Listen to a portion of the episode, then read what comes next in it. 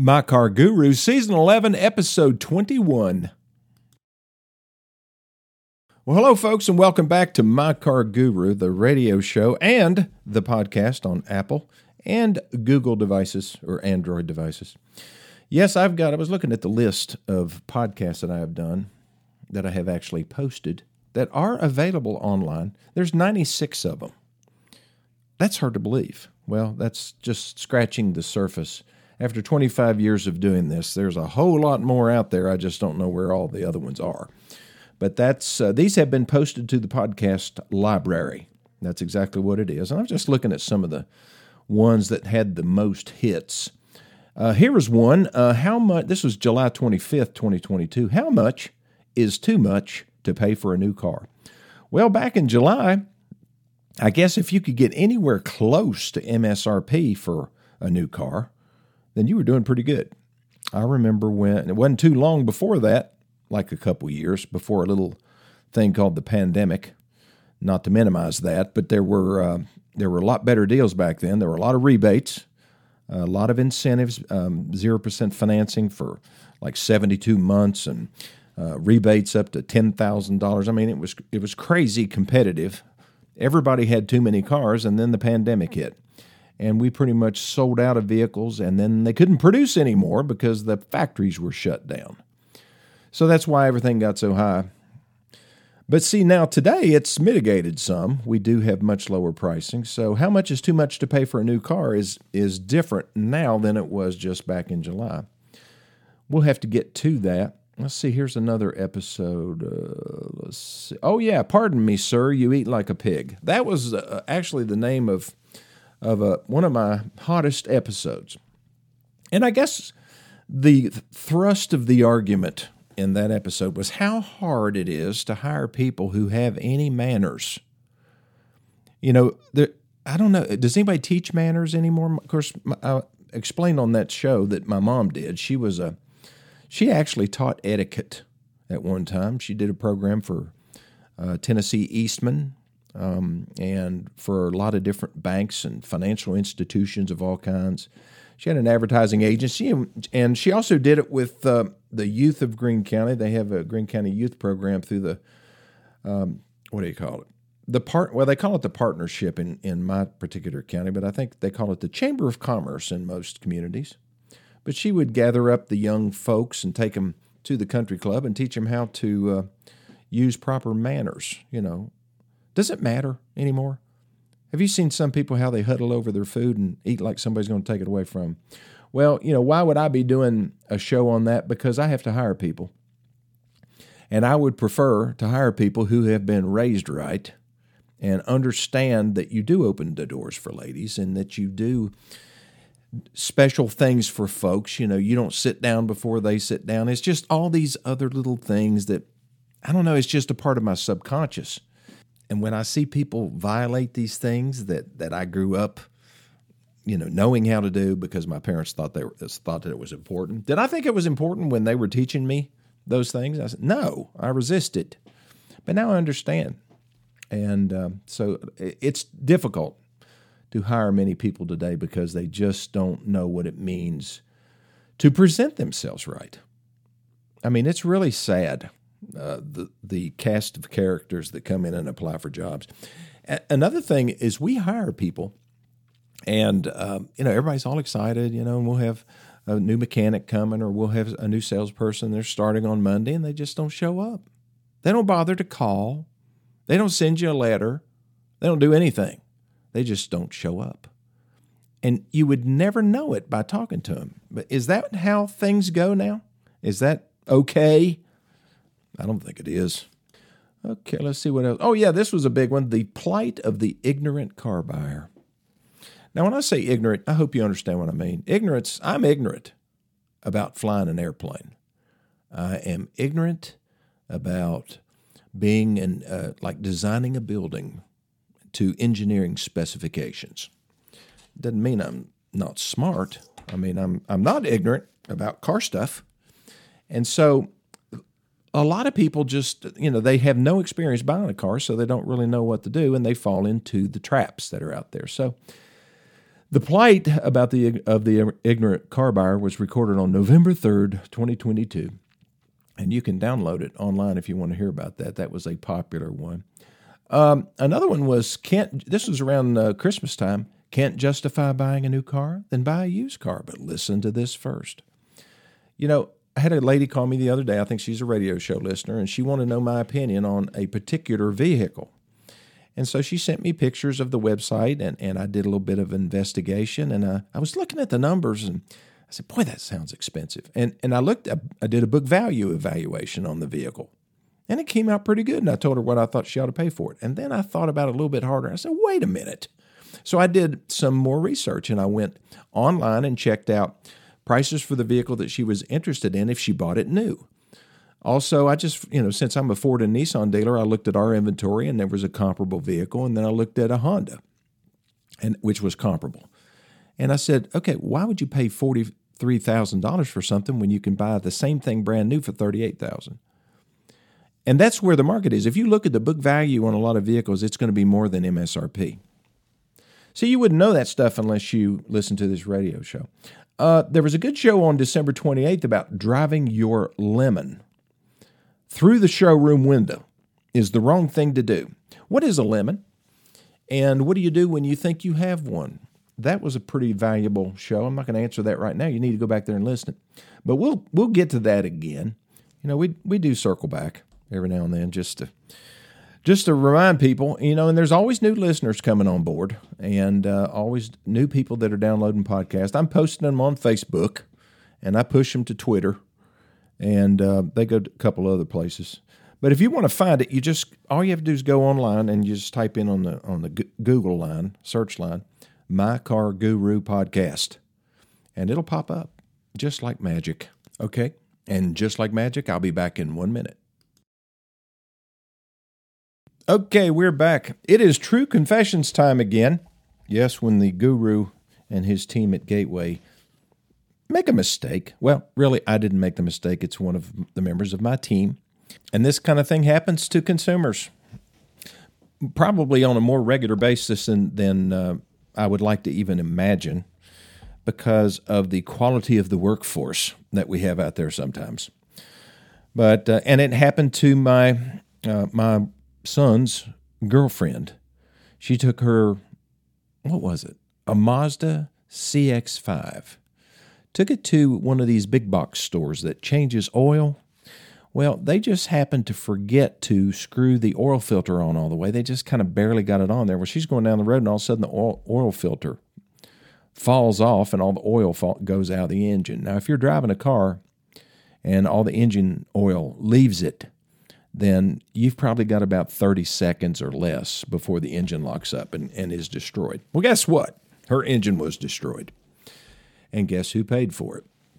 Well, we had to tow the vehicle to the dealership and put it up on a lift and take pictures and all that. We've been this is not our first rodeo of uh, a quick lube place or somebody like that screwing something up. So we just uh, took pictures and and called. Uh, uh I'm not going to say who it was. Called the store uh, through their customer relations department or whatever, and they they took care of it. They stood up to it and, and paid for a brand new engine. So we had an incident where an employee that was working he, he was working for me about six months ago. He's not anymore. Uh, we had a few issues and we tried to correct the behaviors and it did not work. Well, apparently he uh, didn't do what he was supposed to do on an oil change and he left the oil cap off of the top of the engine. Not the oil filter, which would have been disastrous in a very short period of time, like the other case, but the oil cap. So that cap just kind of, you know, that's where you pour the oil in, the new oil. I don't know what happened to it. He probably left it laying somewhere inside the uh, engine compartment, but it fell off. And the customer subsequently drove to Florida with the oil cap off. So oil spraying all over the inside of the engine. Not to a great extent, but still, it's getting moist underneath there with oil. He didn't notice it, didn't notice an oil leak. And finally, his check engine light comes on when he gets to Florida. And so he goes to his uh, closest Ford dealer, and they pop the hood and look, and boy, they, they, see, they see there's a lot of oil there. And um, they look and see the oil cap's missing. And well, that's not good. and his charging system isn't working either. He's got a charging system light on. And so they tested, and the oil had actually seeped into the alternator and damaged it. And so had replaced that. And uh, boy, they hit him with some big charges too. I think his total bill was like $1,500. Well, I got paged to the showroom uh, yesterday, and there was this nice gentleman sitting at the table, and I recognized him. I walked up to him and we chatted. He said, I got something I need to talk to you about. And it was this whole incident. And he was so nice. And he showed me the documentation that he had. He had the series of events written down and stuff. He had typed it up. And we looked at the uh, photographs that, that he had taken or that, that the shop had taken. And he showed me the bill, and he showed me the bill where he had paid us for an oil change. I said, "Well, this. I'm, let me go talk to my service manager about it." So I went and talked to my service manager, and came back, and I said, "You want the good news or the good news?" He said, "Well, I'll take the good news." I said, "This isn't going to cost you anything, and I apologize that we did this. Um, but you know, obviously, this is something that was our fault, and we're going to stand behind it. Fifteen hundred dollars worth." Now we have a checklist that our technicians are supposed to use uh, when they do a, uh, a service. And 99.9% of the time, everything goes well, but, the, but there's that one tenth of 1%, I hope it's that low, where, you know, they overlook something. And it may be something very minor, or it may be major. We had a Mercedes Benz one time that uh, we had traded for, and we put it in the shop. And we didn't have a we don't have oil filters for Mercedes Benz, so we called an outside parts vendor for a filter for this particular model. They sent us a filter, we put it on. 1,000 miles later, the engine locks up. And it's because the filter was not the right filter for that vehicle. Should have used a, an original equipment Mercedes Benz filter. And so uh, we had to file a claim against the, um, the parts house. Their insurance settled with us and bought a new engine. That engine, the first quote we got on that engine was just a hair over $30,000 for that engine. Uh, we were able to uh, get a remanufactured engine through Mercedes Benz. You really can't buy a new engine from them, although their their uh, engines are basically engines that have failed for one reason or another, but were salvageable, and then they completely rebuild it. They gut the thing, and then they they resell them to their dealers. So we we were able to get a reman engine for I think it was like twenty one thousand, but the insurance company paid for it. This stuff happens. I guess if I'm a consumer, uh, I get my oil changed. You know, should you, when you get home, should you raise the hood and just pull the dipstick out and make sure it's where it needs to be? I think so. I think um, that's the that's being diligent. Should you have to? No, you shouldn't have to. And um, you know, like I say, I, I take this stuff very seriously at my dealership. If if somebody messes up that works for me, I am fixing it and then I'm correcting the behavior of the employee to make sure that it doesn't happen again. But you know, we're writing 50 repair orders a day and all 50 of those people want something different. And so quality quality control is a little bit more difficult than when you know you're looking at an assembly line and everybody's making the same thing. And you know, you can have inspectors looking at it to make sure that the widgets are, are being connected to the Duma flotches correctly. I know it's not that simple, but when you're, you know, all of in a car dealership, it's it's more complex than that. And so, you know, we test drive, for example, anything that that has a, a drivability issue, meaning that the the, uh, the way the vehicle handles and, and drives, the engine performance, those kind of things. We test drive any repair that we do with regards to that. We test drive anything has to do with the brakes you know, any type of safety related issue. Um, you know, if we balance somebody tire, somebody's tires, we're going to test drive it to make sure that they're truly balanced. But oil changes, you know, you don't test drive something for that. And so you, you've got to make sure that you have that you remind your employees on a regular basis, hey, you guys, you know, we don't want to have to pay for somebody's engine. You have to check these things. And like I say, we've got uh, four guys that do oil changes, and um, after that guy left, we replaced him. And the one that we replaced him with has done great. No comebacks whatsoever. We rarely have comebacks, but this was one.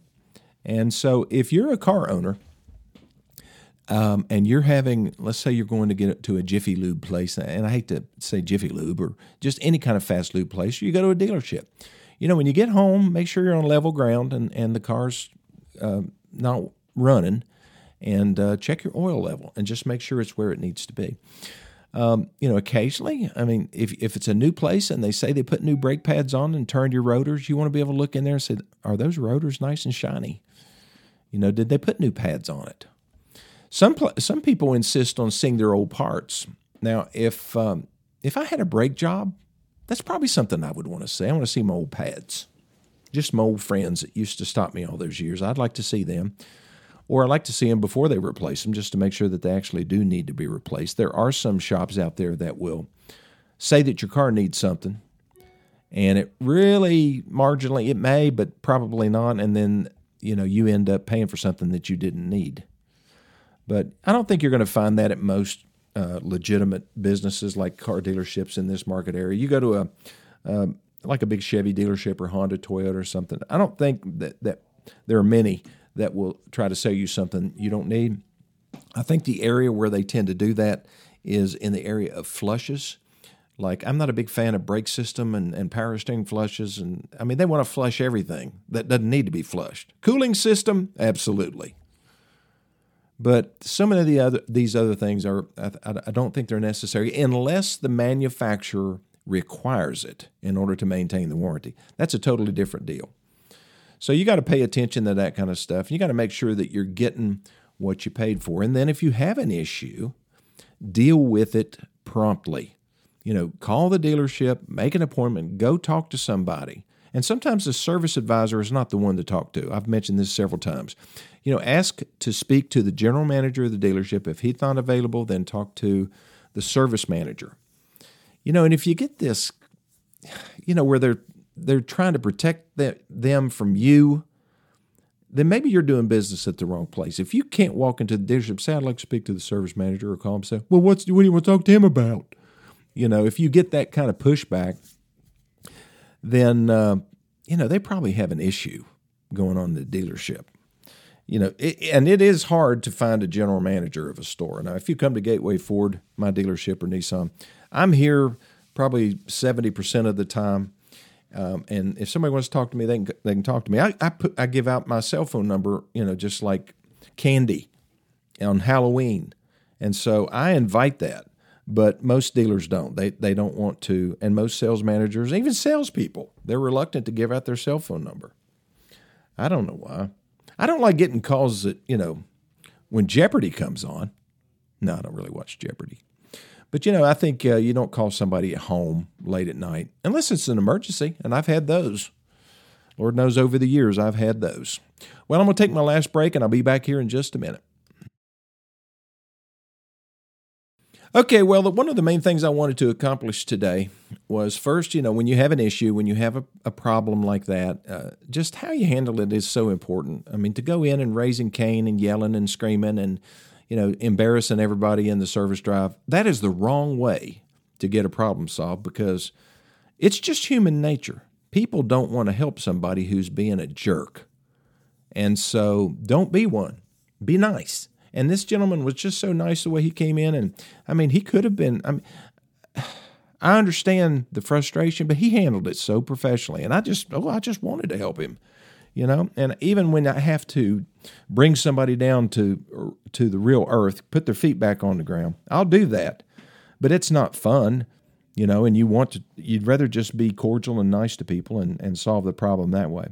Also, I just want to make you aware again of the podcast. And uh, if you miss a show and you want to go see a topic that may be relevant to uh, something you're going through right now, well, it's there. You just have to go to My Car Guru podcast and you'll find it. Okay, I'm just trying to make myself as accessible as possible. And if you need me for any reason, you know that you can call 423 552 2020. Send me a text. I've been I got a bunch of them this uh, this past week. And I love doing the research for you and helping you find out uh, find the answers to the questions that you have. Most of them are lately have been purchase related. Uh, somebody wanting to buy a car and wondering how much they should pay for it. I've had a bunch of those.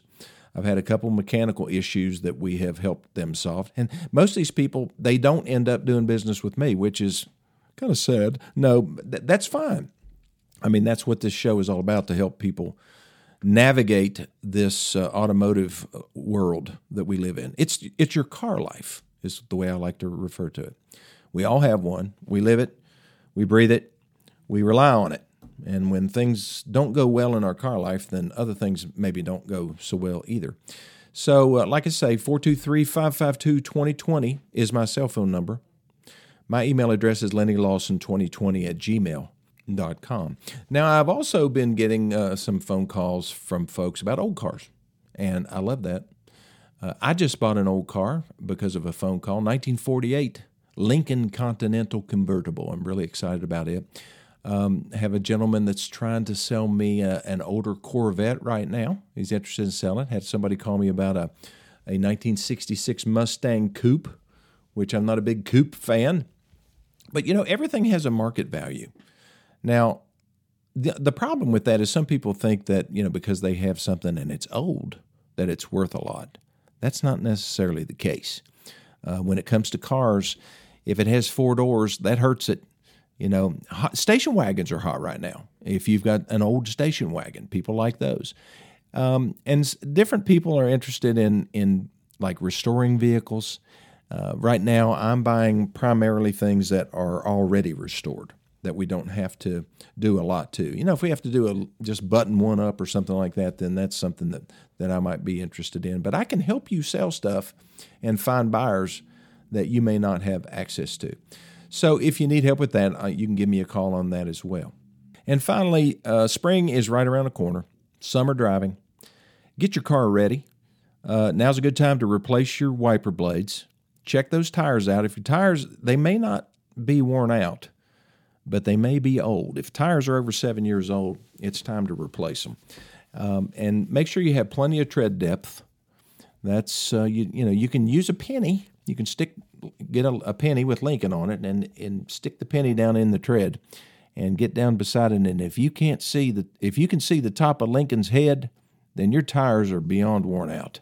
And we haven't had a lot of salt, a lot of bad snow and stuff around here, but you know, a real good cleanup where they actually get up underneath the car, take it to a detail shop that does that. You know, some of the drive-through car washes are okay, but you know, that should be a rare thing for you you destroy your paint finish when you take your car through a drive through car wash. It's best to get them hand washed by people who know what they're doing. Get the interior cleaned out real good. Get your tires all nice and shiny, and clean the wheel wells and underneath the the fenders and stuff, especially on trucks up on underneath the bedside. If you don't get that uh, taken care of when the vehicles are new, they end up rusting out when they're old.